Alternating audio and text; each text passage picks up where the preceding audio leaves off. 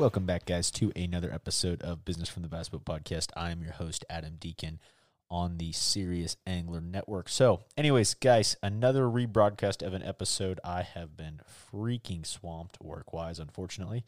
So, uh, this is a rebroadcast from the fifth episode I ever recorded. So, uh, probably have some things I could work on, still could work on as a podcast host. But, anyways, uh, this one is with Gary Dobbins, founder of Dobbins Rods, the rods we all love and know in the bass fishing world. So, really good guy, and just is a really cool uh, breakdown of Dobbins rods. And this is one of my favorites, and that's what I've just decided to do on these weeks where it's uh, had a scheduling mismatch or something like that. So, anyways, guys, appreciate as always. Give a, a rate and review on YouTube to the Serious Angler podcast and uh, as well as on the whatever podcast platform you're listening to, whether it be Apple or Spotify or any other one. So, anyways, we'll get into the show and uh, appreciate all the support as always.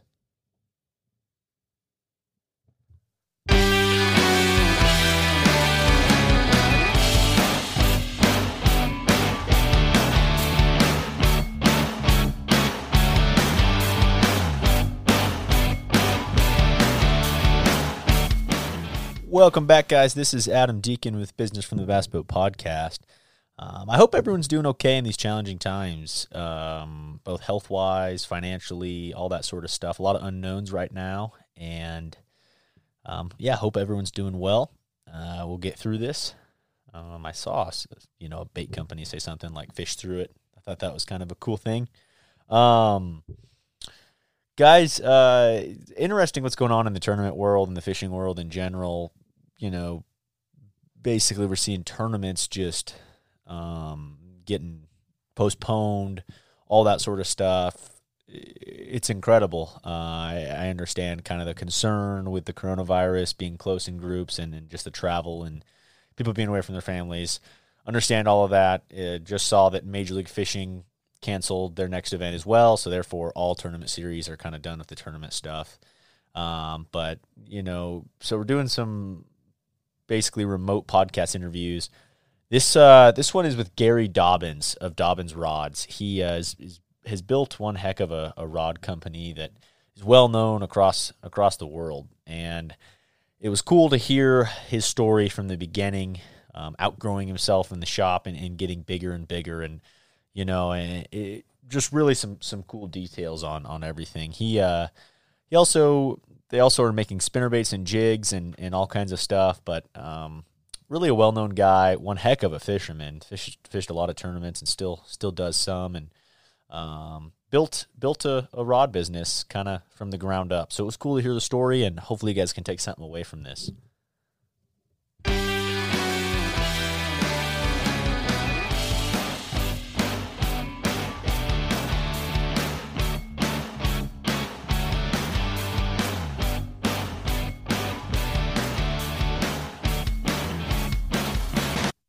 Hey, well, hey, I appreciate you taking the time out and uh, welcome to the show.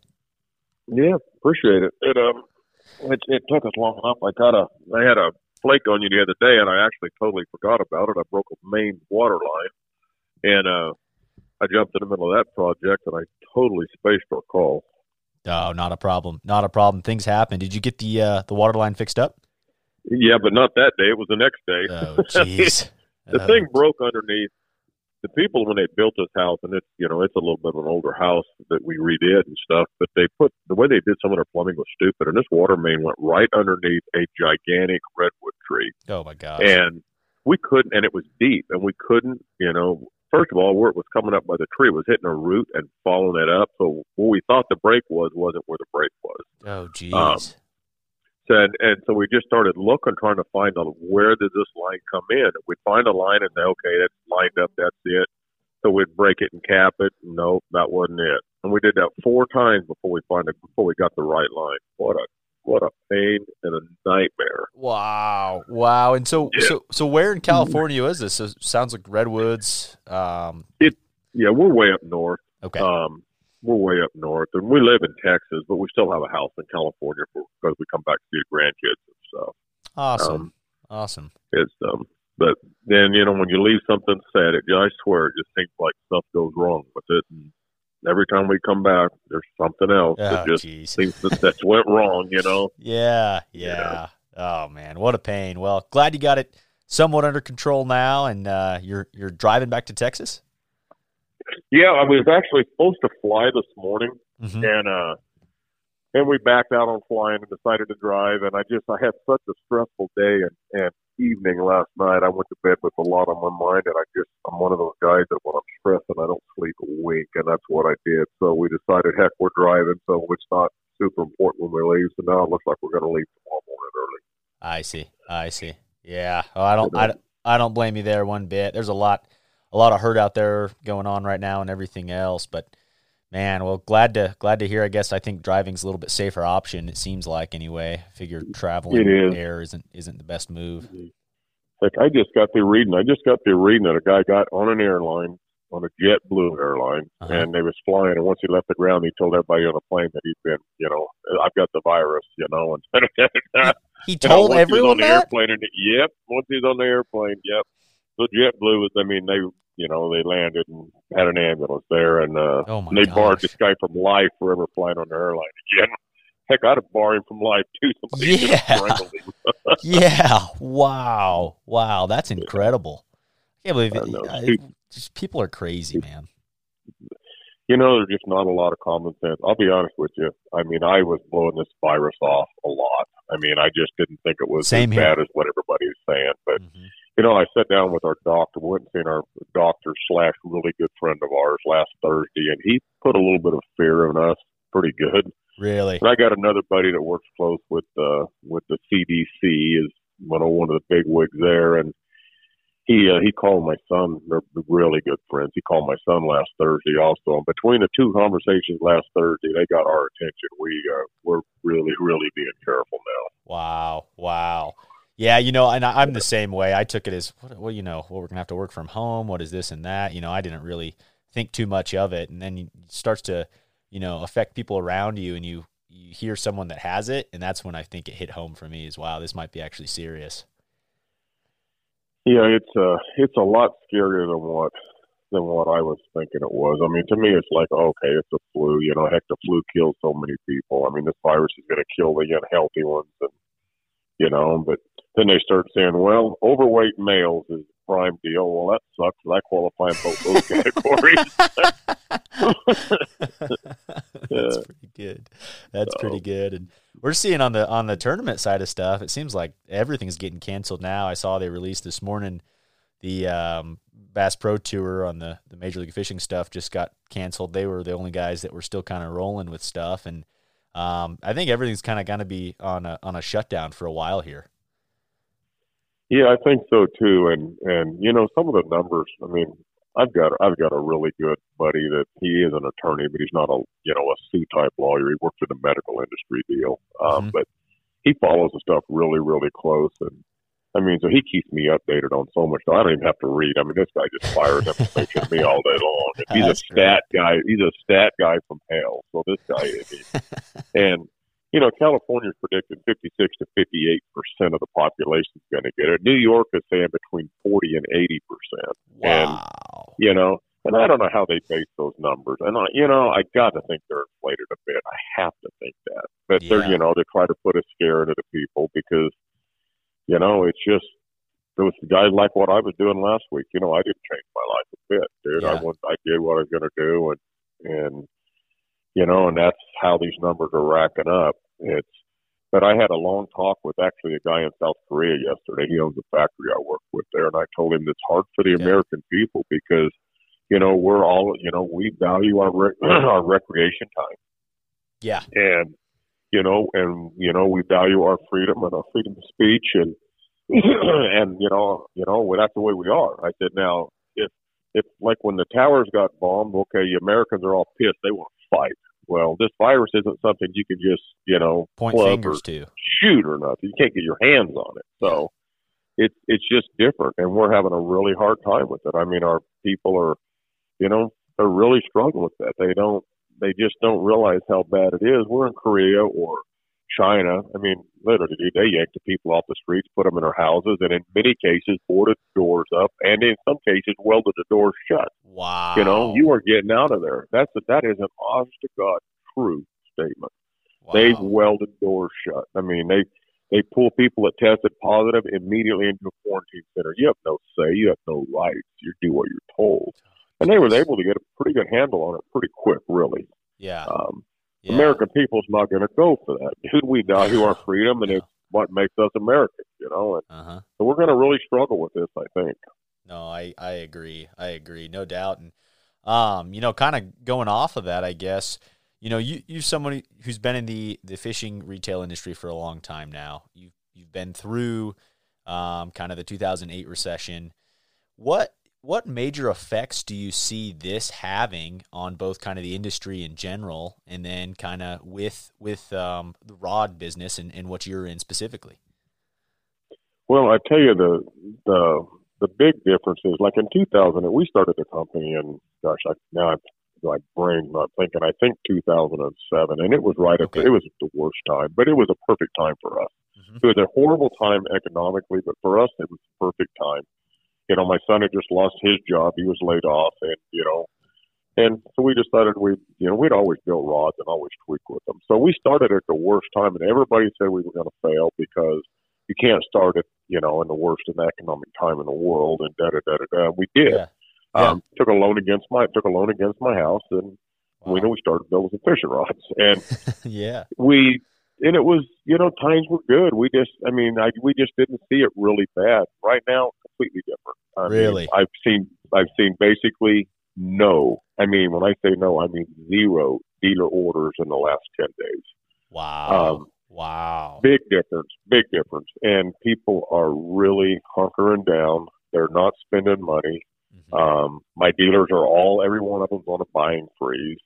wow. Um, completely different, far worse, far worse than 2008 as far as I'm concerned. I mean, like, in today, I wouldn't even think about starting a business. In 2007, right in the middle of that deal, I did start a business. It's um, wow. Wow. That's incredible. I mean, uh, you know, kind of, and from my understanding, I guess, are you seeing an effect on the supply chain at all from from kind of products being produced? I mean, it, it sounds like you have inventory, but the the dealers are the ones not necessarily wanting to to bring on, you know, more more rods. Or are you do you have the supplies, or is that also getting affected? no, it's not. It's not affecting me at all. I have I have inventory. I'm the guy that always says, you know, rods don't spoil; they're not bred.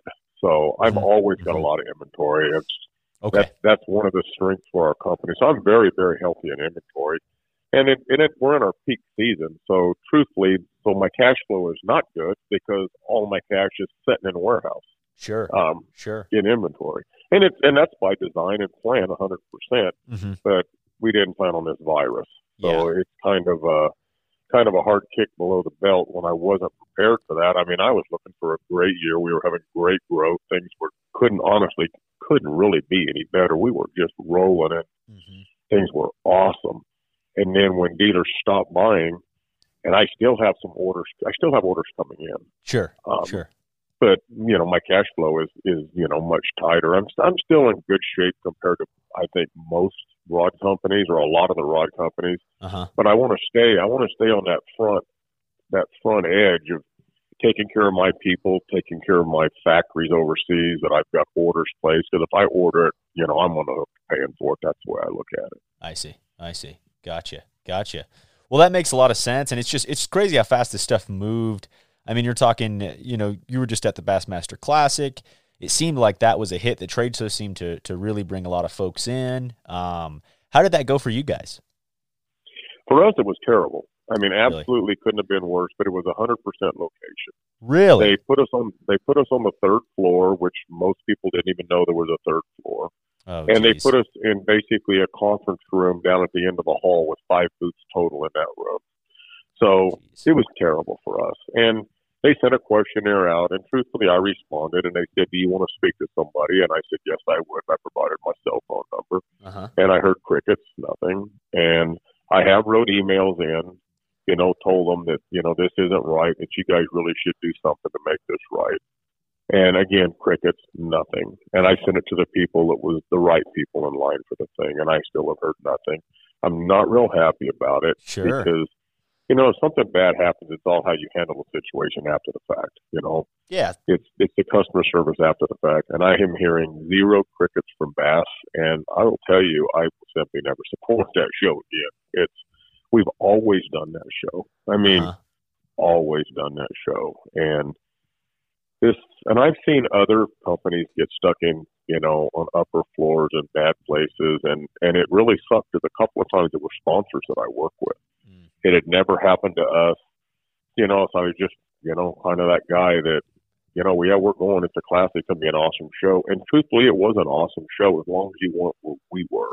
I see. Um, it was a it was a great show. The floor was packed. I mean, it was. I don't know if it could have been any better. Yeah, from the show side. Yeah. Yeah, Yeah, yeah. and that, and that's kind of what, what I had heard and, and that's I mean, so is it like a lottery system as far as where you're going to be placed or or how does that work? No, it don't. They put you where they want to put you, and they used to years ago. They actually give you if you signed up early, you'd get three choices. They would not guarantee you one of those three choices, but they would try very hard. And we always sign up when it comes out. We sign up the first day within the first hour, and mm-hmm. you know. But now they don't give you any choices at all. They just put you where they want, and Oh. I don't know. I don't know if we just drew the short straw this year or what. I mean, and you know, again, you know, they truthfully, I mean, I had seventy five hundred and thirty dollars invested in that booth space. Okay. You know, I rented a Uh-huh. seven bedroom house. I flew in a whole bunch of my, you know, what I call my eighteen staffers that are just absolutely awesome with knowledge of the product as well as very good salesmen. yeah. And, you know, we were looking at knocking a home run. You know, we didn't have our two big retailers that are normally in the show, be it Dick's and Academy. Uh-huh. We're not in the show selling this year. So, I mean, I took a 24 foot trailer load of rods and, Yeah. you know, and I brought home a 24 foot trailer load of rods. oh no. oh no. That's not what you want. no. And, you know, and truthfully, I mean, you know, I just think, I mean, Bass, first of all, they should at least give me a phone call. Absolutely. Um, you know, and second is, you know, I mean, I know they're not going to write me a check and refund my money. I mean, I know, but you know, they they do have the opportunity to throw me in a few ads in places and stuff like that, and just to kind of make up for it. sure. I think that's being completely reasonable. I think it is But- too. And, and uh, the other aspect is okay. Maybe maybe they give you say, hey, we'll give you a discounted booth on next year's show or something because. Yeah. Like you said, the biggest thing is mistakes are going to happen. Things are going to happen. People are going to be upset. It's it's the after the fact that matters. Is that that after statement? Yeah, it, that's called customer service. and right now, right now they've got a failure in my book, and uh, you know, and I'm not, I'm not that guy that, that is, you know, I'm not that whiner and complainer and stuff. But you know, I mean, listen, there was no traffic up there at all, and they know it. And I mean, they could, uh, they could easily do something, you know, something just to make it somewhat right. Even just a phone call would be a good start. Yeah. Um, So yeah, I'm, I'm not real happy with those people at the moment. Sure, sure. Well, I think that's understandable for everyone. Um, do you see do you see iCast being majorly affected by this? I mean, we have, I guess, what a couple months here. We've got a little bit of time. It's Jul- you know, iCast is in July. Um, I mean, do you, could you see that being rescheduled? Do you think that a bunch of products are going to come out, or I, I mean, what are your thoughts there?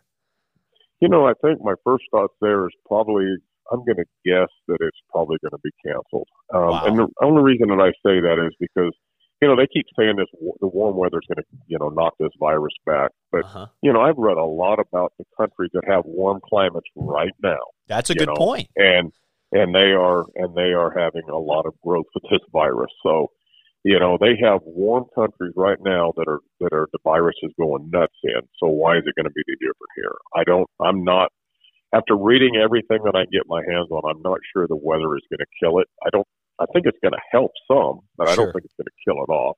Yeah. And you know, there's a lot, a lot of vendors come from overseas now. We have a lot of Chinese vendors in the in the ICAST show, a Uh-huh. lot, Uh huh. and you know, people are just going to be scared and they're going to stay home. And I just think the show will probably be postponed, and I think it probably should be postponed. I mean, they postponed the China Fish show, which is truthfully, it's a far bigger show than what you know what ICAST is. That Really? Okay. giant. And they cancel that in early, like first week in February. They Wow, canceled way that back. show.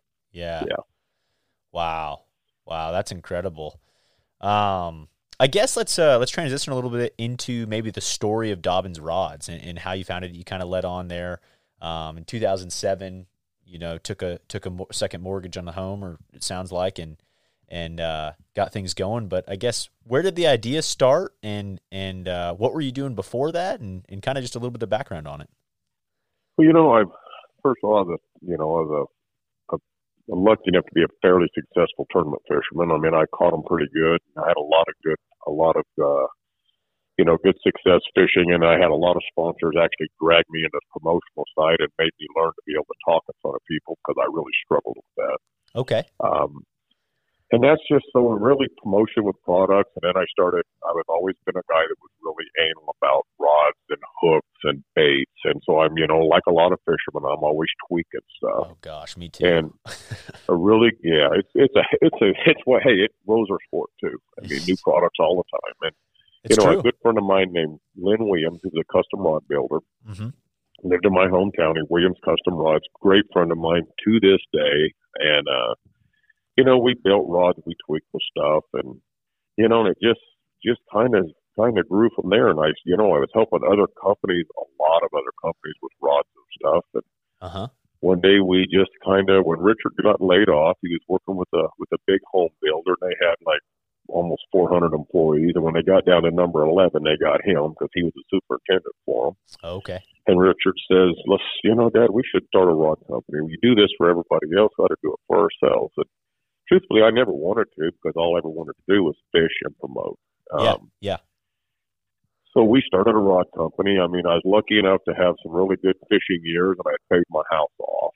Oh, and we wow. took a loan against, yeah, we took a loan against the house and started a rod company. And you know, we were a little scared. We weren't a lot scared though. Um, Uh-huh. we had a you know i've done shows with a lot of dealers so i knew a, i had a lot of dealer friends to start with So you had a that i knew that would, Rolodex. that would yeah would support us and the other thing that really kicked in is i've done a lot of favors for people through the years i mean just oddball stuff if somebody needed a you know something done on a boat or they had a problem boat i'd take it out and test drive it just just little things and stuff like that and i never do a favor for a favor Yeah. but it really came back tenfold when you know we started the rod company. I mean, all these guys that I just did these little bitty favors that I thought nothing of, you know, over the years. yeah. Boy, they just come roaring back like, "What can we do to help? Hey, we're going to do this," and, and uh, it was pretty shocking. I remember when we got our first order of rods in, and I had six buddies show up that were, I mean, all of them were driving a couple hours away, Uh huh. you know, to us to help us unload a truck of rods, and Wow. I just, it was just, you know, it, I honestly, it made a guy feel kind of really good, but I never did a favor for a favor, but those favors are never forgotten either. Yeah, yeah. No, that's incredible. It's, it sounds like kind of like a you know, good karma comes back around. You know, you weren't you weren't trying to to to insinuate that you were gonna you know get something out of do giving someone doing a favor for someone, but in return, you know that stuff comes back and and that's that's awesome. Goodwill goes kind of a long way. Yeah, it's, uh, it's just, I mean, it's really special. I mean, you know, fishermen, we're pretty tight knit group too. I mean, it's, you know, it's, you know, if you do, you do a good deed, everybody hears about it. If you do a bad deed, everybody hears about it. and, uh, it's, um, and it's what makes really promotion, being able to promote products in the bass fishing world the easiest because fishermen, you know, they love to fish, but they also love to talk. And Oh, if they like yeah. something, they tell everybody. And if they don't like them, tell that part too. Yeah.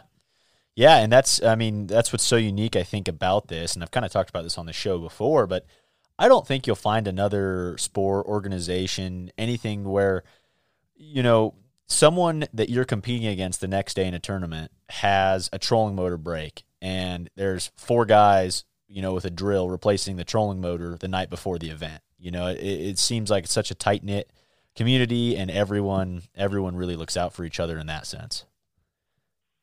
Yeah, you know that's true. I mean, and we help each other a lot too. I mean, I can't tell you how many times I've been on the water, and you know, if guys aren't catching them, they, you know, they, hey, are you catching them? And I mean, most generally, I mean, I'll tell them how I'm catching them. I, I don't want to throw the same bait in the same spot, but No. I mean, I've been really free with that, and a lot of guys are. And fishermen are pretty darn helpful. And you know, one thing with the tournament scene is, you know, you know, all that trash talk before the top's like, dude, you're going down. I'm on 35 pounds a day. Oh crap, dude, you couldn't catch 35 pounds. You had a week out here, and, you know. And, and you know, all that is uh, that's that's the fun stuff. Oh, I mean, yeah. just before blast before blast off, if there was a live microphone out there that could be played, it would be pretty awesome. Like, you know, I'm kicking your butt today, bud. I mean, here toast. I'm on 35.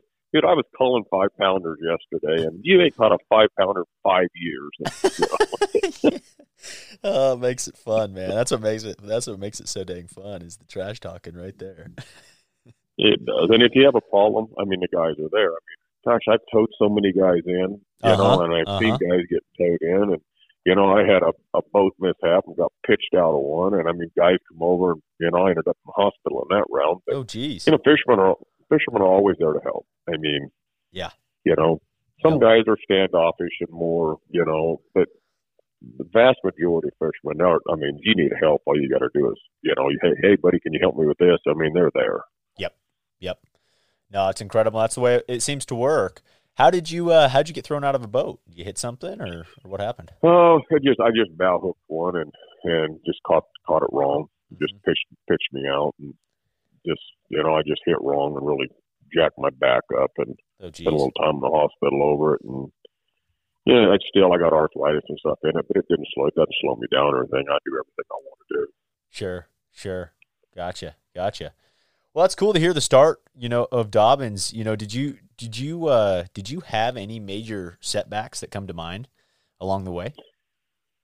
Um, well, yeah. Well, truthfully, yeah, we did. I mean, just when we first started the company, it, uh, you know, being that I still was in the fish mode, promotion mode more than I was in the build mode. I mean, I partnered with Lamiglas, which is, you know, a company that's been around for a long time. And Dick Posey has since passed away, and John Posey was his son that was running it.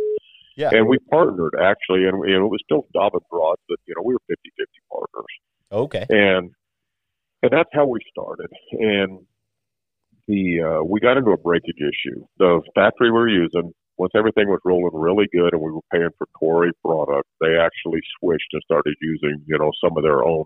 I mean, literally homemade materials, thinking that we wouldn't know. But it did two things. Ah. Number one is it changed the actions of the rods, and and it threw us into wide open breakage. I mean, you could just about look at them and they'd break, and it was really Really? really bad. Huh. And it was, you know, right at the start, really just right in probably a, a year, a year into things. And, um, and it had my name on it. Yeah. And, you know, and truthfully, Lamiglas, they didn't really want to handle it the way I wanted to handle it. I want to recall all the rods. It's got my name on it. You know, I'm, I mean, I'm not planning on getting out of the rod business. You know, it's got my name on it. I've got to recall the rods. And they didn't really want to. Um, so we come to the deal. I said, well, can I buy you out? Then they said, yes, let us get together and put a figure in mind. Yeah. And so I had a figure in mind, and they come back with a figure in mind that was truthfully much lower than my figure. I mean, I felt like I should have paid them more. Wow. And but we were good friends, and that's the thing. And to this day, we are still good friends. hmm Um, they didn't want to try to take advantage of anything. They wanted me to succeed, even though we were going to, you know, at that point be competitors. Yeah. They wanted me to succeed. And so, I mean, I just agreed with the number that they gave me because honestly, I thought it should have been more. Yeah. And we parted on good terms. We're still great, friendly companies. I think the world of those guys. You know, Dick has since passed away, Mhm. and John has since retired out, and his brother is running the company. Gotcha. And truthfully, I don't really know his brother like I knew the others, but Mhm. you know, in the Sacramento show this year, a guy was looking for steelhead rods, and I walked him right up to the Lamiglas booth and said, "Buddy, this guy right here will take care of you." So, yeah. um, Yeah. But that's how it got started. So that was a major setback, and I recalled all the rods. And truthfully, I mean, it just about bankrupt because I didn't have the money to be able to do that. But it was the only way that I was going to succeed in the industry. And I recalled all the rods and you know, shut the company down for about six months, you know, refired it up with uh with another factory with an engineer that I worked I spent four months working with to get it to build in the way that I wanted and we basically launched again. So it was kind of a relaunch. Wow. And yeah. so we since then, truthfully, we really haven't had a, a we really haven't had a uh, an obstacle or a slowdown. We've had good growth every single year. Very, very fortunate. And I don't want to sound like I'm, you know, an arrogant when I say it that way, but Mhm. very fortunate. I brought, you know, my son was in the company to start with. My daughter is a full blown, you know, bean counting, accounting, accountant, you Uh-huh, know, and uh-huh. I mean, so she had, she covered our weak link, you know. Mhm. Me and Richard's like, oh yeah, you you can pay us, you know, when you get caught up, you know. Well, that wasn't working really well. So my daughter came in as the accountant, you Uh-huh. know, and she's, you know, highly educated, well, you know, well experienced also in the field, and so she set the company straight. And but that was still early on. That was still within two to three years of going into it. So gotcha. Gotcha. we've been it's it's really I started in a shop in my garage shop that was basically it was twenty by twenty two. It was out it was a detached shop and we used half of it. That's so so we basically started in like a a ten by twenty two area and within a year we had rented a place that was twenty five hundred square feet. Pretty Mhm. soon I always wanted to own my own building though and we Yeah. actually bought a building and awesome. we you know we worked four months rebuilding this building but it was in really bad shape. Me and richard just went in and completely redid it. We'd work the rod shop till five o'clock and we'd go over there to the building. We'd work till like ten or eleven o'clock at night. It took us four months. We Yeah. i mean we replumbed it we rewired it. We took it down to two by fours and concrete and built it up and it was sixty eight hundred square feet and it was the, so stinking big. We had room everywhere, and we're never going to outgrow it. I mean, this this is we're going to be here forever. Uh And huh. Uh huh. lo and behold, we outgrew it. well, that's that's that's a good problem to have. It is a good problem to have. It's just that it threw it. It was a problem though because we, Sure. You know, at that point we're in California, hmm and you know, to build something in California become the biggest nightmare that I've ever tried in my life um, with the permits and the requirements and the laws and tell me what plants I was going to have to plant and how I was going to build it. and then Uh-huh, we come down to uh-huh. the cost. And I absolutely realized this isn't going to work, and I'm leaving California. Yeah. And Yeah. we went to Texas, which I've been there a lot. I've fished there a lot. I love the area. I love the people. And I built a thirty thousand square foot warehouse that I'm telling you, I'm never going to outgrow. And I really believe I'm never going to outgrow that. well, that's you know. I mean, I I hope uh, in a couple of years you call me back and saying I actually outgrew it. I had no idea. No, because I right now I've got so much room that you know we kind of just got everything spread out. It's Okay. just I mean we're Yeah. so we we could tighten it up and clean it up and organize it better than what it is. No, we're very well organized, but we've just got a room that you know we've got five six foot aisles between rod you know rod racks and stuff. Or you know in California we had like two and a half feet. Sure. I mean, I can I can tighten stuff up a lot. It's but we got a lot of room, which makes it easy. I really built a really nice facility because I built it from the ground up. So you know, all my guys' workplace when all their packing rods, it's all climate controlled. So you know, Texas gets pretty warm in the summer, but it's Sure. not warm in that shop. So I mean, Oh, I awesome. take care of my employees and and Yeah. um, you know, and, and honestly, things were really good before this stinking virus decides to slap us upside the It's head. crazy. It's crazy. And you know, kind of going back to with with moving from California to Texas. So um, I think you know we, we've been seeing kind of a trend of of businesses doing that, and the one that comes to mind uh, is Weatherby Rifles moving from California to Sheridan, Wyoming. Same kind of reason, also tax purposes, especially with Wyoming. Texas also has that you know that advantage. Um, that's uh, where where are you in Texas? We're in Sulphur Springs. It's uh, it's way up in the northeast corner. Okay, Um, it's I went there for several reasons. Number one, Lake Fork was there. That's what put me in the area to start with. We're 30 minutes from Lake Fork. awesome. Um, the people are so stinking nice. It's unbelievable. There's all country folk, and we live in rural. We're in California. We're rural here too. Yeah, Um, yeah. It's um, I just love the area. The climate is not that different from here. People think about Texas and all the humidity, but truthfully, it's really not where we are. But yeah, you're up on that Is it north more- end. Yeah. yeah, it it's slightly more humid. But you know, the only time I notice it really is in the summertime if I'm really if I'm outside I'm physically working, I notice I sweat more. Yeah, I mean, yeah. But it's not a it's not a big deal. The Mhm. biggest deal difference between Texas and California is the weather swings. You know, Oh, okay. you know, yeah, California's highs and valleys and peaks is, you know, like the foothills, just low. And Texas, it it goes. I mean, it may be 80 one day and 40 the next. It's uh, It's you know. California. We don't have that in California. The Texas weather. The, the old saying is, if you don't like the weather, wait 10 minutes, it'll change. That's not too far from being real accurate. Yeah, Um, yeah. Well, we see that here in Colorado too, and um, you know, I uh, kind of with what you're saying in California. I I fished a tournament on Clear Lake um, in a college series. I think last, I guess it would have been two summers ago. And yeah, you know, I, I my my only time in California had been in San Diego, and and I really hadn't experienced Northern California and Central California and going through and everything. And and you know, I'm an ag business student and working farm and ranch real estate, and I was like, man, this place is incredible. You know, if it if the state regulation wasn't at what it was, you know, I it, it's a wonderful place. I could I couldn't believe how pretty it was, and um, kind of had all the components that I really look for in, in the outdoors, and the and the fishing's awesome. And man, it's just wish it was a different situation as far as regulations go. You know, I agree with you. I tell you, California is beautiful. I mean, the weather's awesome, and you know, where we live, way up in you know in the northern end of the valley, it's uh, you know, we can be in the mountains in snow in like 30 minutes. We can Mhm. be in the ocean in two hours. You know, we're Wow. we're two hours from Reno if we want to go to Nevada. Um, it's just everything is close and it's rural. You know, we don't have to deal with you know the high volume traffic and stuff.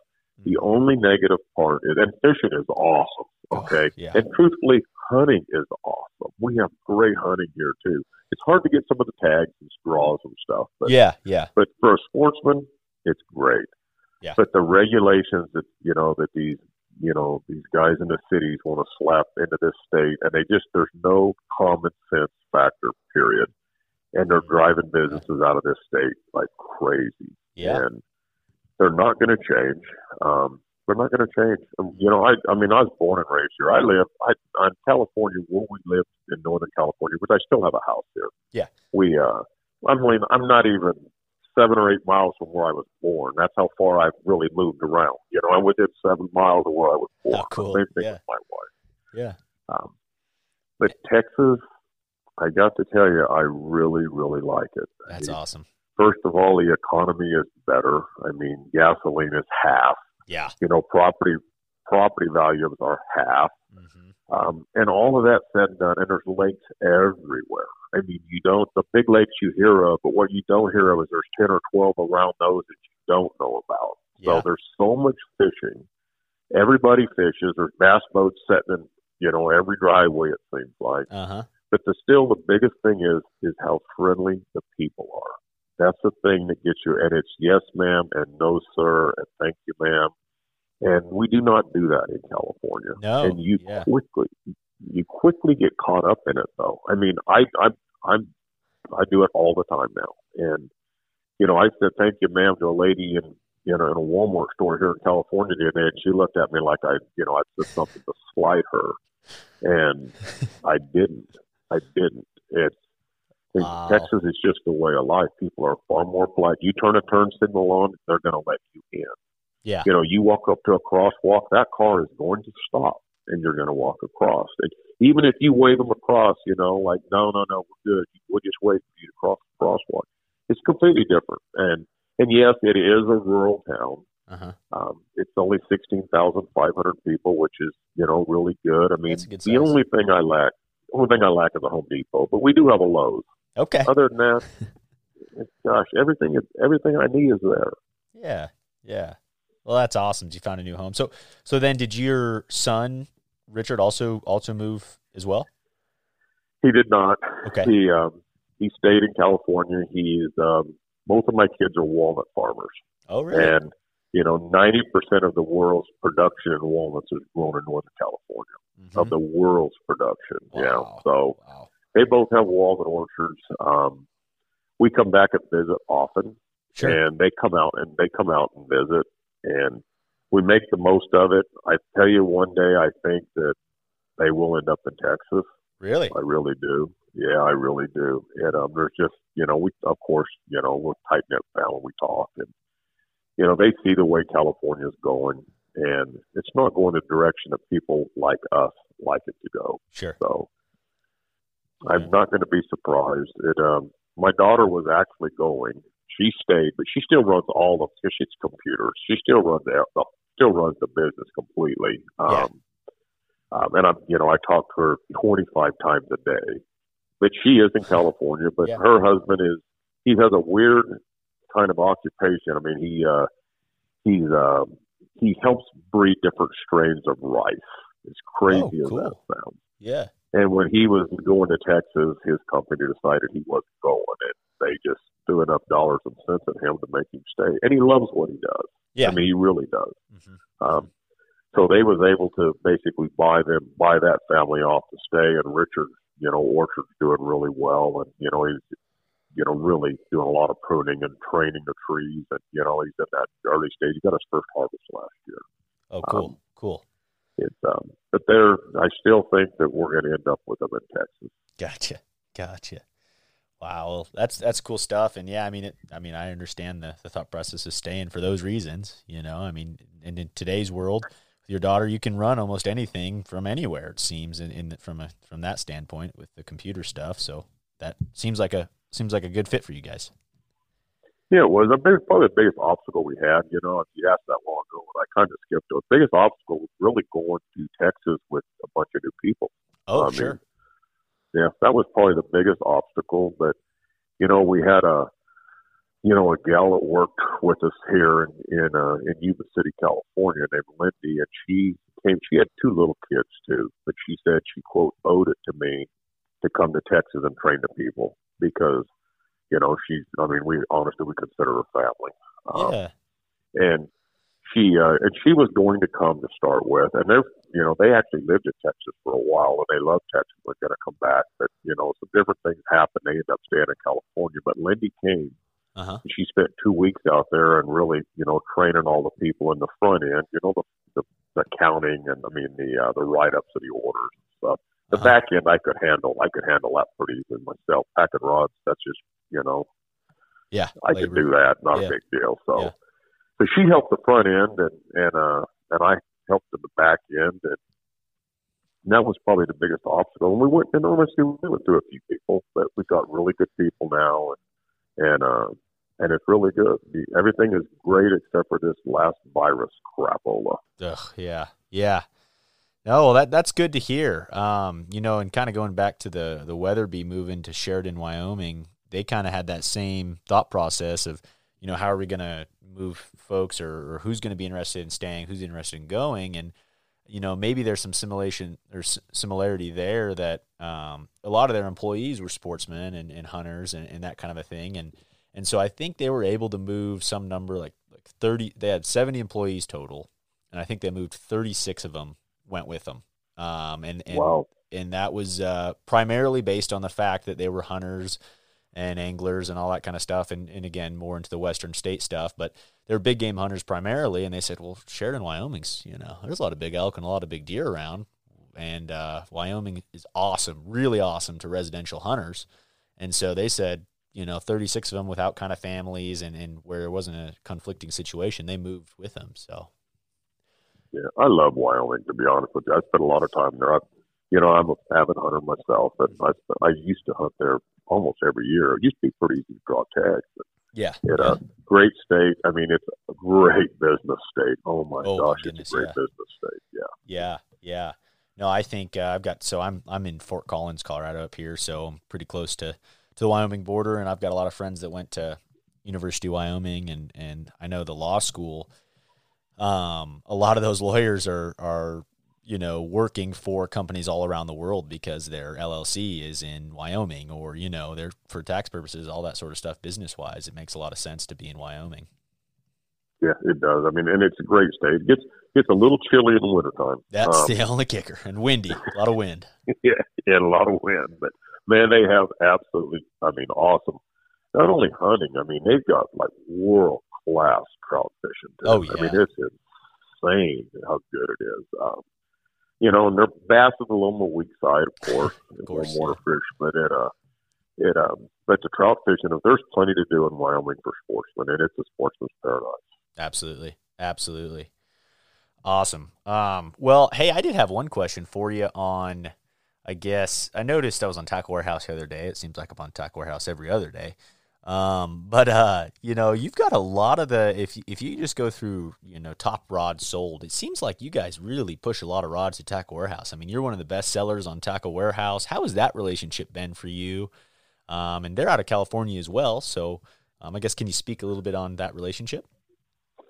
You know, they're really good. Honestly, they're. Uh, I know that I know the owners well and the buyers extremely well. I mean, they're.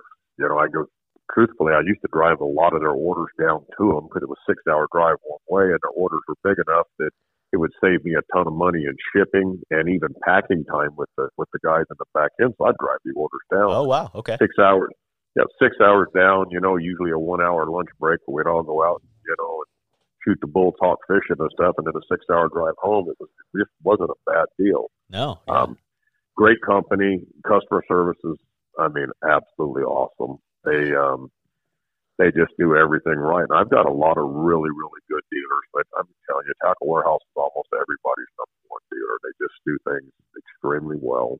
Um, they're nice guys. They order often and they pay on time. I mean, it's, it's the best uh, situation you can have. I'm telling you, they will spoil you. It's a great company. Oh, that's cool. That's cool. Um, you know, and, and saw well, I guess earlier this year, I don't understand. I don't know how much more we're going to have fishing stuff going on, um, at least in the near future. But with Paul Mueller uh, winning, uh, those kind of pro level guys, how have those relationships developed, and and um, you know where are they at at this kind of this kind of stage? You know, Paul came. Paul came at uh, actually Betsy Steele, who actually does a lot of pro staff work for me, and still still to this day. She actually uh, post Paul Paul on back when he was fishing as a co-angler with FLW. Really? And that's where we started with Paul. Yeah, so he Paul's been with us for a long time, and mm-hmm. you know Paul seems to rise. But he just stubbed his toe hard in this last classic. But that's just fishing. I mean, sometimes you go right and they go left, and that's just what happens. But sure.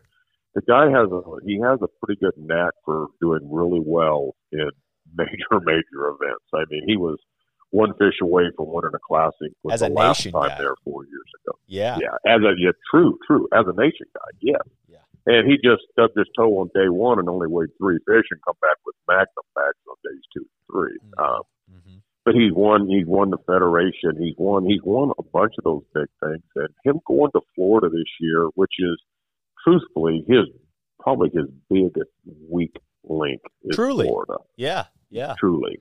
Um, but you know, he's a fisherman and he got a little something going and he expanded on it and expanded on it. And he did not go to Florida with the thought of winning in mind. I mean, he went down there, you know, it was like if I get if I get him figured out, I can catch him, I can win. But it's just not my deal. His yeah. deal is more, you know, you know, deeper, clear, bigger reservoirs. I mean, uh, you know, fishing deep, smallmouth, yeah. you know, that kind of thing. And for him to do it on a swim jig, you know, in Florida, it just proves it just goes to show you. I mean, he's a fisherman. You know, he got something going.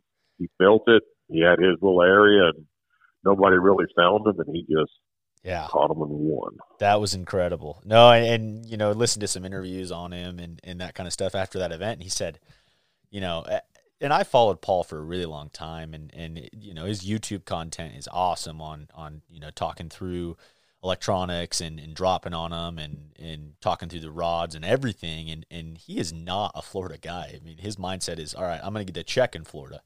And he goes through and he said, I was having a bad practice, this sort of, th- sort of thing. And I just ran, just ran farther somewhere away and found something.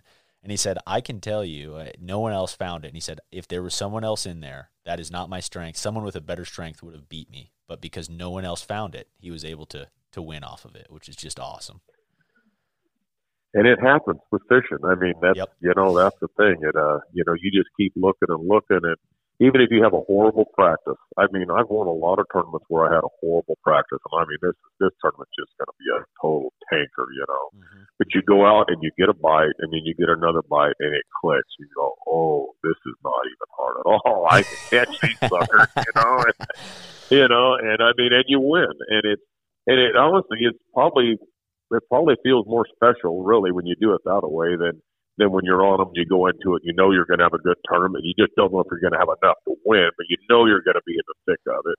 Yeah. You expect to be in the thick of it. versus going out there thinking oh, this is going to be a serious butt kicking of all times, you know, and all of a sudden you catch one, you catch another one, and the door opens, and I mean, you just start loading the boat. Yep. And um, Yep. those are special. Those are the special days for sure, and it's just incredible when that happens. Oh man, yeah, I'm I'm anxious to get on the water with that in mind. I think a lot of our tournament stuff's kind of getting canceled. I guess you know. Speaking of that stuff, where are you, are you fishing any tournaments this year? Are you um, learning the Texas lakes at all, or are you you know what's your thoughts there? Well, I've been gonna. This is a this is to be a down year for me, truthfully, and the reason it is is health. Is I just had a completely reconstructed left shoulder, um, and it set me down bad. And I've been I'm six weeks last Friday into it, and it postponed a knee replacement that I was going to get, and then do the shoulder afterwards. The shoulder didn't become a priority, so it's kind of a downer year for me. Sure. I haven't been fishing the amount of tournaments that I like. Mm-hmm. I, I love to fish tournaments. You can go out and catch a five pounder in fun fishing, and eh, it's a five pounder. You catch a five pounder in a tournament, and I mean it's a rush that if you're not a tournament fisherman, it's hard to explain. You know, it, you're you're dead on with that, and I, I it's it's Yeah. that's it's a such a. I mean, it's funny that you bring that up. You know, I'll have buddies listening to this podcast that are going to say, "Dude, that's exactly what you always say." Friends that that don't tournament fish, you know, they don't. They're like, "Well, why did you know? You just went and caught a two and a half pounder and doesn't really do anything for you on that, you know, on this lake." But a two and a half pounder on a lake like maybe Shasta, you know, or something where it's where it's not really gonna. I mean, other than a couple giant ones, but it's it's gonna play. It means so much more, and and there's that feeling, that rush of, of catching one under under the gun, you know, and and especially when you catch a big one in a tournament, it is just I don't even I don't even get this close to the same feeling if I just catch a big one fun fishing. no, it's just not the same. And people that people that don't tournament fish, they just that's the rush that we're that just drives us. It uh, you know, I mean, you just you know, you catch a five pounder. I mean, I caught thousands of five pounders. You Uh-huh. know, but in a Uh-huh. tournament, five pounder jumps out there and it's like, oh my get back in the water, get over here, get in the net. Oh, come on, come on, come on, netty, netty, netty. You know, yeah, when it's a five pounder when you're fun fishing, you're you know you're screwing around, thinking about boat flipping it. You know, you don't care. yeah, exactly. It's uh, it's just a completely different deal, and and I I abs- I miss that rush. I mean, Sure. listen, I love to fish. I love to fish, but I love the tournament fish. We just it's just so much more. Um, I don't know. I don't know how to say it. It's just such a bigger rush. You know, it is. Heck, I mean, a two pounder falls off like at Lake Mead. Okay, I mean, I caught a lot of two pounders at Lake Mead. I mean, Uh-huh. a two pounder falls off on a fun day. Who cares? Yeah. two pounder comes off during a tournament day, and you literally, man, you want to sit there and cry about it. that might have been a check right there. You know, I mean, It's it's just uh, it's just the, the highs and lows in the tournament is just incredible. The lows suck. oh, they yeah. suck bad. Mhm. you know, but and there's way more lows than there are highs because you lose, you know, a thousand times more than you're going to win. But man, when you get to when you get to that position to win, I mean, that high is worth all of those, you know, all of those bad days. It just makes Absolutely. up for all of them. Yeah, and that, that's something to kind of remember in the tournament world too. Is a lot of folks, you know, get wrapped up in the win and all this kind of stuff. And I mean, the best of the best. We're talking the KVDs, those guys. I think I heard a stat somewhere where it was like they win under, you know, eight percent of the time when he was in his prime. Like there's, it's still such a low.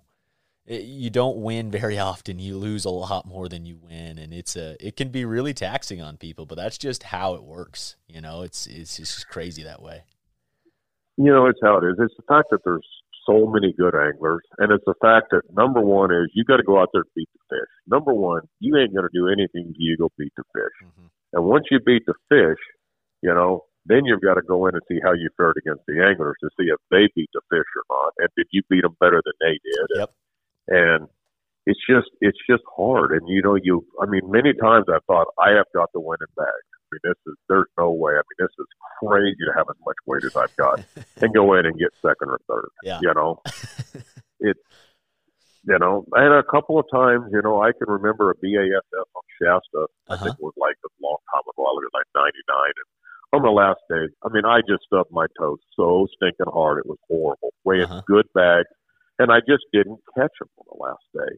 And I was throwing a jerk bait, and I didn't catch them. And I picked a worm rod up, and I weighed like 571 for a limit. I mean, I just totally tanked it. And I go in and I'm just, I'm in a dumps. I can't believe I caught five pounds of fish on the last day. Uh-huh. I just didn't get no bites. And, and every single person in the top 10 weighed five something the last day and I won. Wow. And I won. Yeah. It was incredible. And that, that was another just a mind blowing deal. I mean, I went in just like, this sucks. I hope I can stay in the top 10. You know, I just totally tanked this day. And I just don't know what I did wrong. What the, you know, what happened? The weather didn't change. You know, Uh-huh. I just, what did I do? And you go in and find out fish just didn't seem to bite that day. I mean, everybody just, everyone struggled. you know, yeah. And it was, it was just a weird, weird deal. It doesn't normally play out. When you stub your toe, somebody's right there to take your spot. Oh, I yeah. mean, that's the way it normally is. Uh huh. Uh huh. No, exactly. It's it's crazy how that stuff works. So it seems like um, you know we're seeing more and more with this live coverage of of both bass and the MLF and all that stuff. You know, it's incredible to me how a whole lake can turn on or turn off. You know, where the, where everyone is catching them at the same time. You know, where there's a cycle where the fish turn on and. It seems like every they're they're having to switch between every day and camera because everyone is catching them, and then it switches to a lull where no one's catching them, and it's it's incredible to me how everyone can struggle. You're talking about the best anglers in the world, and everyone can can catch them. You know, and it's it just it's it's a there's an unknown variable in tournament fishing that makes it so I think attractive in that sense too. Is that it's it's you're not competing. I mean, you're competing against the fish for you know, like you said in the first case, and there's so many uncontrollables when you're talking that way. You know, there is. It's it's really weird because you can go in a body of water one week and you know say it's taken thirty pounds to win, and you know, and twenty five pounds is top ten, and then you might hit that same body of water the next week and seventeen wins. It's Truly, it's crazy. It's just crazy the way it happens that way. And, and I tell you, I really, really screwed up on the California Delta one time because, you know, it'd been taking it'd been taking 28 to 30 pounds to win, and we sat there with about 17 pounds, uh-huh. and they just started biting. The tide had changed. They just started biting, and I told my partner, let's screw screw the way and Let's sit here and catch these suckers and get even with them. Yeah. You know, for not biting all day. yeah, And we had about 17 pounds with like a five pound kicker. Uh-huh. And so we didn't go to weigh it. We continued to fish. Yeah. And 16 pounds won the tournament, and a five pounder was big fish. And we had to win it back, and we didn't go to weigh it. Uh, because just the way the fishing had been going, you know, and we've been catching them too. And all of a sudden, we didn't catch them, but neither did anybody else. yep. Um, it's just the way fishing is. I'll tell you the one thing that, that really bothers me more than that, though, is like you get on a big body of water, you know, especially it's got big long river arms or something. It's amazing how sometimes one arm is dead, Yeah. and another arm is not. That is the that's the one thing that I really wish I could figure out more than anything is like why is one part of the lake dead Yeah. and the other part of the lake is really really on. Yeah, and it, and it's and it's sometimes in a situation like that, you know, um, it's not it's not simple, right? Like I mean, there's obviously uh, on, and I've spent some time in Texas on like Rayburn or Toledo Bend where where one arm, you know, giant lakes where one arm has all the grass in it, so that makes sense. But there's times on Right, right, lakes yeah. lakes where they're completely the same, water temp's the same, and you've caught fish in that arm before, and you know they're there, but then the other arm that's the same has them bite. You know, I mean, that's just crazy. It's crazy.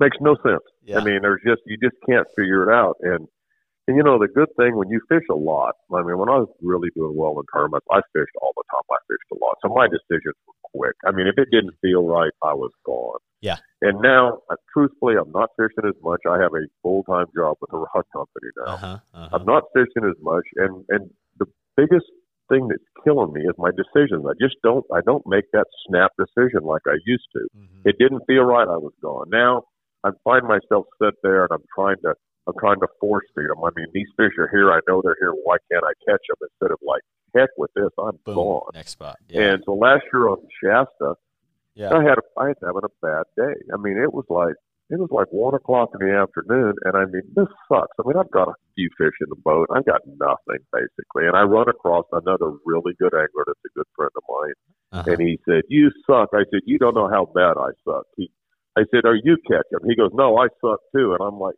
I sat down and looked at this guy. I mean, this guy's a stud fisherman. I'm a pretty gosh darn good fisherman too. Uh-huh. And I picked that trolling motor up, and I, I mean, that rooster tail, you could see it for a mile. I was like, I'm like, I am out of here. I dropped the trolling motor, and in ten minutes, I'd culled everything in my well and caught two limits of fish.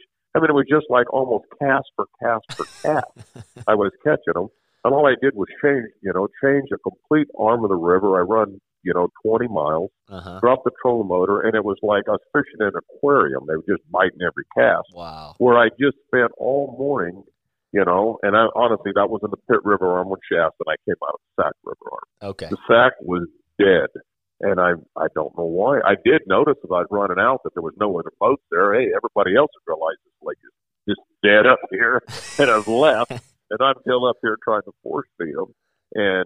I get down in the pit, I drop the trolling motor, and immediately start catching fish Wow. you know that's the thing that i just i've never been able to understand there's no grass Yeah. you know there's no cover change i mean we're fishing along rocky tapered points it's Uh-huh. a big deal um, why the difference in a lake can one part of the lake be so on and one part of the lake be so off but it happens Yeah. Yeah.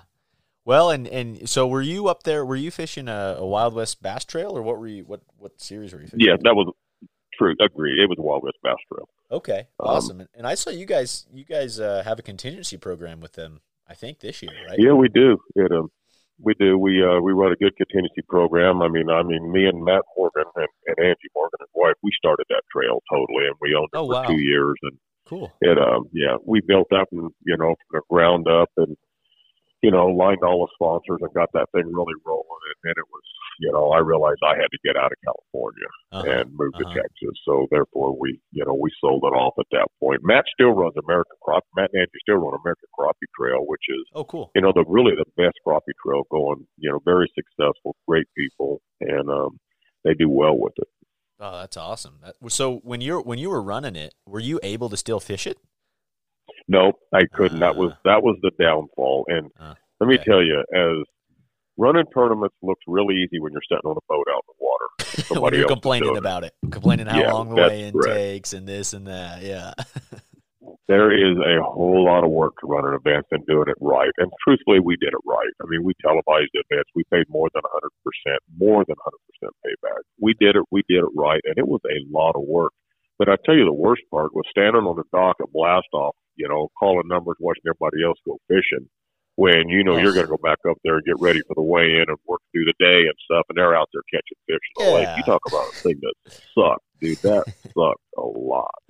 I believe that. I absolutely believe that. oh man, well that's good. You know, uh, I uh, noticed. You know, kind of went through social media, all that kind of stuff. You guys really have an awesome social media presence. Um, it seems like also more than anywhere else, I think you guys post a lot of fan photos and that kind of stuff. You know, on your Instagram, on your Facebook, all that kind of stuff. Um, you want to talk a little bit about your social media? Yeah, boy, you couldn't have hit me any any better below the belt there. Um, I am like I am like the worst guy that you're ever going to talk to with computer social media. Uh-huh, uh-huh. Um, Well, you're But doing I a great have- job, let me tell you. well, it's not, it's not that I'm doing it. yeah, well, I mean, your company, I should say.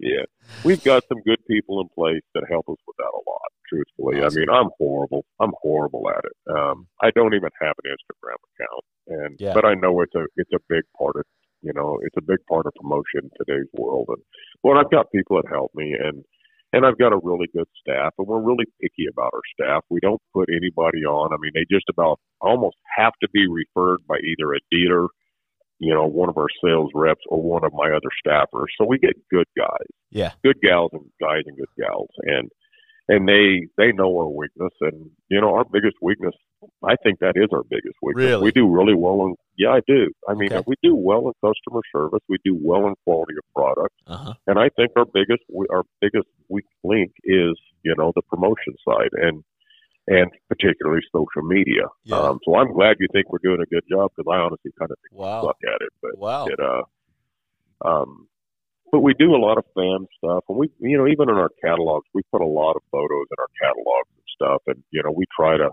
you know we try to show that we do a lot with kids You know, do a, you know a lot with the ladies, um, and of course the guys are always going to be there fishing. Yeah, yeah. It's um, but I I do think we could do better there, and trust me, I, that is I'm horrible at it. It's people that's helping me with it is you know is the reason that we're there. Sure, sure. Well, I I mean, uh, just from an outsider's perspective of just looking at this stuff, I really think you guys have a solid uh, following. As far as um, what I kind of meant with the fan photos stuff is, I don't really see too many people do that, but you guys kind of repost pictures of fans with Dobyns gear and that kind of stuff often on your on your social media stories and that kind of a thing. And I think that kind of almost builds a community around around the product and around you know fishing and all that kind of stuff. So um, I think you're better off than you think. Well, that's, I'm glad to hear that. Honestly, I mean, I probably I, one thing I do do is I do literally hundreds and hundreds of emails a day, and mm-hmm. you know, I, I answer a lot of rod questions. We get a lot of questions shot in, you know, emailed in, and, and I handle most of all, just about all of them. Mm-hmm. Um, and I always say at the bottom, now you owe me a fish pick, and I'll throw a couple smiley faces behind it. Uh-huh, you know, uh-huh, as uh-huh. like I made, I said this in fun. But truthfully, they send us pics and we use them. yeah, well, exactly, exactly, and it, oh, that's awesome. That's good stuff. Oh man, um, you guys have moved into the, the the bait market, right? I mean, you're you're now producing spinner baits, uh, some jigs, and and some swim bait heads, if I'm not mistaken. Yeah, we do. I mean, truthfully, I mean, I've always been that guy that's tinkered with stuff. Mm-hmm. Um, you know, I, I'm a Gamakatsu who fanatic, and I've hand poured all my jigs. I mean, I might fish a, you know, just any old jig in practice, but when the tournament starts, it's going to have a Gamakatsu 604 hook in it, or yeah. it's going to have one of their EWG hooks. I mean, I just frantic about it. So I poured a lot of jigs and hand tied my own jigs and stuff for years. Um, actually, uh, just a side funny story on that. With Fred Roumbanis, you know, good old Freddie Boom Boom. Uh-huh. Freddie used to tie jigs and spinnerbait for me when he was a kid. Really? You know, and that's that's how long we, I've known Fred, and that, that's you know how far we go back. But that's, that's cool. a side point of, on that. Anyway, I just you know I'm a spinnerbait guy. Spinnerbait jerkbait, you know, is a couple of my big deals, and uh-huh. so I built spinner baits first off. I mean, I hate a spinner bait head that the strands get wrapped around and you slow roll the bait in and it's kind of balled up at yeah, the end with the yeah. skirt material. Dry, it's a wasted cast. And, uh-huh. you know, I like, you know, big time spinning blades. So, I mean, I've built stainless steel blades instead of using a regular copper like everybody does. They spin really, really easy. And to my knowledge, there's not another company in the U.S. using stainless steel, you know, plated blades. They're just that I know of. Oh, okay. Um, they're just easier. The skirts are in, the skirt is hand tied. It's perfectly balanced, so every strand is tied side to side to side to side all the way around that wow. bait. Wow. The lady that does it ties 300 a day. I couldn't tie three in a day. um, but she does a great job. Every everything has got a you know a location for that color strand. I mean, really picky about that, and and that's you know that's what really got me started on the baits. Is I used to tie all my own stuff, you know, jigs. I'm really picky about hook points and angles and, you know, weed collars not falling out and, you know, a specific place for a jig to be. I hate slip on skirts, so everything we do is hand tied. You know, nail yeah. weights, you know, I mean, nail weighting this Neko rig or whatever you want to call it. I call it yeah. nail weighted Senkos the most. It's, uh, uh-huh. it's crazy, but there's not a nail weight out there that I like. Well, I really? made one. Okay. And, yeah. I mean, it's short. Uh-huh. It's got a little lead ball on the end, so most of the weight is, you know, it's stuck up in the Senko, but there's a good portion that's still outside. I'm not explaining that worth a darn. No, I see what you're saying. It doesn't fall out. Yeah. It doesn't fall out, uh-huh. and it doesn't make that two or two inches of that Senko rigid. You know, it's still going to have a lot of Ah, wiggle because you know, you get a lot more movement and life out of your bait. And I call it a stupid little nail weight. It's just the best one out there, and Gotcha. and we we sell those things by the pallets. It's unbelievable. And swim bait heads is another thing. I get so tired of gluing my fingers together uh-huh. because uh-huh. there's none out there with a good enough barb that you can slide a a Keitech swim bait yeah. up there, and They that thing's going to stay. Yeah. Well, ours I put a four barb system. I did the same thing on the jigs for trailers. Okay. There's a four barb system. I just tell the guys, you need to rig that Keitech on there straight because you're going to tear it up if you have to slide it off and re-rig it to get it straight. Sure. So just be take your time Get and put it on straight. It's got four barbs, you know, and Okay. you will not, you do not have to use super glue. Um, it's not coming off, and you just need to be sure and rig it straight the first time so you don't tear the bait up by having to straighten it. just I everything I did bait wise was just to make to fix stuff that I see problems that I had during the day with the baits I was using. Uh-huh. It's just fixes, um, you know. And you know, we do honestly we do well with them. I mean, they're really, truly every one of them almost a custom bait. Um, you know, Sounds just like hand because tied, it's it's super detailed. what. I want to fish with. Yeah. Yeah. Well, that's awesome. You know, and and you kind of led to this earlier. One last kind of question I had for you for sure is is in the industry in general. It sounds like you have you know your you said your Korean contact and all that kind of stuff. Is that I mean, how much has that played a role in everything? Is having those overseas con- contacts and and have you spent time in those places, or is this you know mostly on the phone, or or what's your what's your kind of um, production look like from that side of stuff?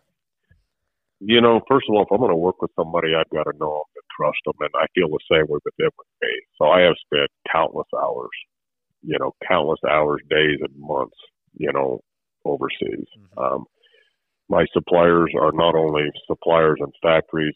Truthfully, they're friends of mine, and they come over here and we fish together. I go over there and fish. Um, Really?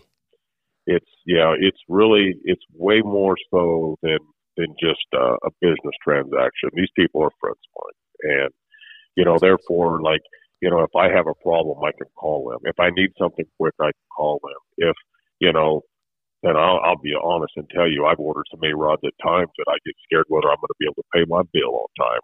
You Uh-huh. know, just straight up. When you're talking the amount of rods that I, and I tell them, I'll tell them one thing is, listen, this, I might have a problem right here. Just you know, they're totally cool with it. They know me. They trust me. They know they're going to get paid. Uh-huh. Um, then and it's it's really to me in business, it's a big deal. It's just like many of my customers. I mean, I touch base with so many of my customers, either by email or phone calls, and they they get to know me and.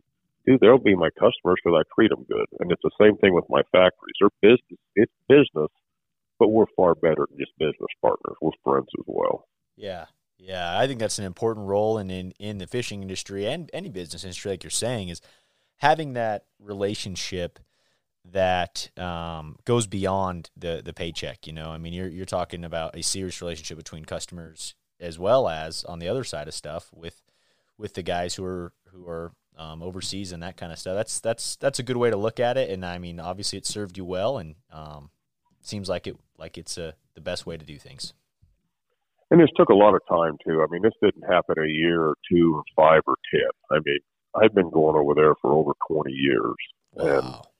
and um, so I mean, I've just got a I've got a lot of contacts over there. I've got a lot of friends over there. I mean, if I need if I'm looking for something, I mean, I can call over there and I can get it found. Um, Wow. it um, you know, one thing that I will say, this is a taboo area, and it could very possibly get me into trouble and piss people off. But I'll tell you this: that Okay. you know, I don't build overseas for price. Mhm. I build the companies that I use over there are high end companies and they charge me. Okay. And I only use the best materials. I mean, I use Toray and Mitsubishi and, and Fuji and Seaguide and Portugal cork. I mean, I'm using the, the best of the best and the, and the best components cost. Best materials cost. And, Sure. but if you use really good stuff, you have a lot less defects and you don't have, you don't have to fight that issue. And, and I'm not into Ah. rod breakage and stuff like that. But, but I build overseas because those, you know, that's what they do. They're there, you know, they build rods. I work with every one of their engineers. I change everything that they do on my rods. Every blank is my own personal blank. I'm not using anybody else's. I made every stinking one of them. But the reason that I do not do it in the U.S., I mean, and this is just straight, is um, I don't want to have to handle, you know, a 100 employees. It would drive me crazy. That is. You know, that's the weak link. And so my employees, you know, we only, we have nine employees only. That's the truth. And but I take care of them. They're all paid way more than the area's wage, always more. Yeah. I also provide, you know, full medical for them. And I also provide Awesome. retirement for them. Awesome. And I take really good care of them Yeah. and they take good care of me. But I could, I would lose my mind if I had to manage a hundred employees. I'd lose my mind, truthfully. It's, it's, you know, employees are difficult Mhm. until you get to handpick the crew like I have now. But it Yeah. takes a long time. it takes a long time to get there, and well, and it's it, um, you know, with what you're saying, I mean, you can handpick nine employees. You can't handpick a hundred employees. You know, so it's, it's difficult. Yeah, it's difficult. Yeah, man. Well, that's I mean, aw- it really is. That's awesome, and it sounds like you're running, you know, things very, you know, you're very prideful with with your business and how you how you treat everyone, and and um, that's that's great to hear, and that's cool to hear that side of it from from uh, you know employees are a big part of it. I mean, they got to be a, a partner. But you know, I mean, I get you know my guys they need time off. I mean, you know, we arrange that they get time off. You know, I had, I mean, both of my office girls, both of them had a kid on the same exact day this year. Oh I wanted gosh. to kill both of them. I mean, it's uh I told them, you guys got to plan this a little bit better than you did this year. I mean, on the exact same day, both of them had kids. So, you know, we were, we were, uh, we had, a, you know, we had a bumpy road there for a little while. We had hired a gal to come in on a temporary basis Uh huh. from a temp agency, and um, as soon as the girls went out with their babies, she decided she didn't want to work no more. So we literally we had to pull the guys in the back to do some training, and uh, and we got through it. And luckily, it was at our slower time of the year, which is technically really October, November is our slow time, and uh, we got through it. But um, but the girls need they they need time off with their babies. They got to go to the doctor off with kids and stuff, and you know we just work around all that. We cover for everybody, and and it makes it it makes it easy. But you could not do you couldn't you couldn't have your employees and and do the same thing with a hunter that you can do with like you know nine or ten. Sure, sure. Seems you know tight knit and all that sort of stuff, man.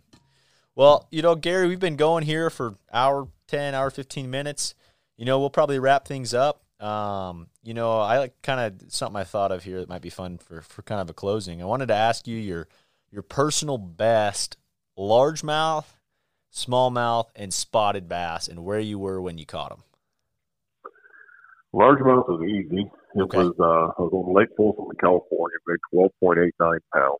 I've caught three twelves in my life. I've never been able to catch that thirteen. you know that keener, as they say. Yeah. Um, Well, you're in the right place. one of these days. Yeah. Now down there on Lake Fork, you never know. I might snag one up. You just never know. It Uh-huh. um, Uh huh. snag is a bad word in the fishing industry, so I should reword yeah, that. They catch one. Um, yeah. You know, spotted bass again. That's easy. Nine pounds seven ounces, which is a big spot. Oh right out gosh, of Bullard's yeah. Bar. Wow. You know, it holds the record. Um, my son got one noticeably larger out there. He caught a ten forty eight. Um, Wow, we've caught a lot of bass. seven giant, beautiful fish. We've caught a lot, a lot of spots in the seven and eight pound range. Wow. A lot. That's And- incredible. Very spoiled to be able to have hit that fishery at its peak too, because now it's not there and it's really it's it's it's slowed down a lot, a lot, lot. Mhm. Um, and smallmouth, I got to think about that one for a minute. It was on the Columbia River for sure. There's Um, some giants in there. it was oh, it was. Trust me, there's been a lot bigger fish caught in my boat that I didn't catch in the Columbia than what I've caught. I think my biggest there is six seven, and Wow. that's not that big because I mean I had an eight caught out of my boat. Um, you know, a guy fishing behind me, and I had I've had a couple of sevens caught out of my boat, and again they weren't only into my rod. It's, um, but I've caught I tell you I've caught a lot of a lot of fives and six pound fish up there, and I think my biggest is six seven. Um, wow. I just I know I can do better than that up there. I just they're just not done it. But I'll tell you what, there is not a fish that swims bass wise Uh-huh. they can pull a Columbia River smallmouth that live in that current all day long. I mean, you'll catch a two pounder and you'll get him to the boat and you'll say, "Where is the rest of you?" you I know that was a four pound fish I've been fighting for the last five minutes. And Those current fish. you get man. him up there. It's like a two pounder, you know, and you Yeah. hook another one like, oh, I know that's a five, you know, and you get it up, and he's a thinking two and a half or a three, and just like, Uh, I just, it's unbelievable how strong those fish are. Absolutely awesome fishery. Man, no doubt, no doubt. And that's one of those states where it's a, you know, the con- the concern there is the management's all kind of towards the cold water species and all that kind of stuff. I just hope that that maintains to to kind of be that way. That you know that they manage and you know somewhat and don't try and eradicate the smallmouth and all that kind of stuff. It seems like in our western states, other than kind of California, we struggle with the the concept of the warm water species having a having a chance. Yeah, well, I tell you, that smallmouth population's strong in that Columbia, and them bass fishing up there, you know, they're going to take care of that fishery. I mean, they're they're going to. I mean, I know what you're saying with this mm-hmm. cold water crap they've got going up there, but that fishery's strong, and I mean, those That's are the prettiest thinking smallmouth, and gosh, it's just such a phenomenal fishery. It's unbelievable. I mean, I've been lucky enough to fish up there a bunch of times, and mm-hmm. it's it's. I mean, I've always enjoyed going up to Columbia River. I mean, the wind is a pain. There's no doubt because you got really stout current, and that wind blows against it. And buddy, I promise you, everybody talks about the worst water they've been in. That Columbia gets flat ugly, and Nasty. But that the fishing is phenomenal. So we just keep going back. Oh, that's that's cool to hear. That's cool to hear. Well, hey man, I really appreciate you taking the time out. You know, you're a busy guy, busy schedule. Um, glad I was able to catch you. And um, man, I will. Uh, I'll get everything posted with the show and and link Dobyns and all the links. And I just wanted to say thanks for coming on. But I appreciate it. I mean, you know, hey, bass fishermen love to fish and love to run their jaws. So and I got to run my jaws more today than fish. So it's all good. well, glad to hear it. And uh, hey, safe travels back to Texas. All right. Okay, thanks, buddy. You have a great day. You too. Thanks. Bye bye bye.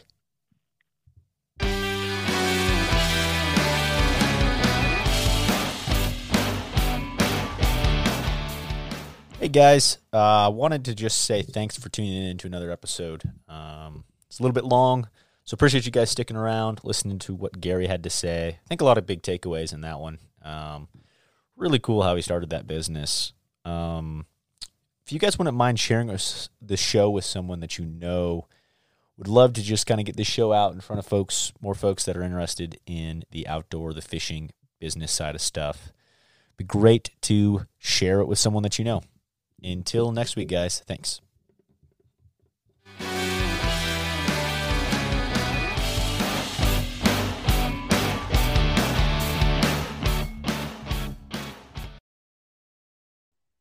Well, that was an awesome show. Hope you guys enjoyed it. If you can and your app allows it, please leave us a rating and review. It really helps us get seen more, which allows us to access more time and more variables to be able to bring to the show to make it better for you guys. So, hope you enjoyed it. And if you did and you liked some of the things we talked about in this episode and want to check out our show partners, all of that is in every single show description. You can click down there. It's got all of our discount codes, all of our links to our show partners where you guys can go and support the people that support this show and help us make this show happen. And of course, this show does not happen without you guys. You guys know we appreciate you. You're the Sear Sanga fam. You're the reason we're here. Appreciate y'all, and we'll see y'all on the next one.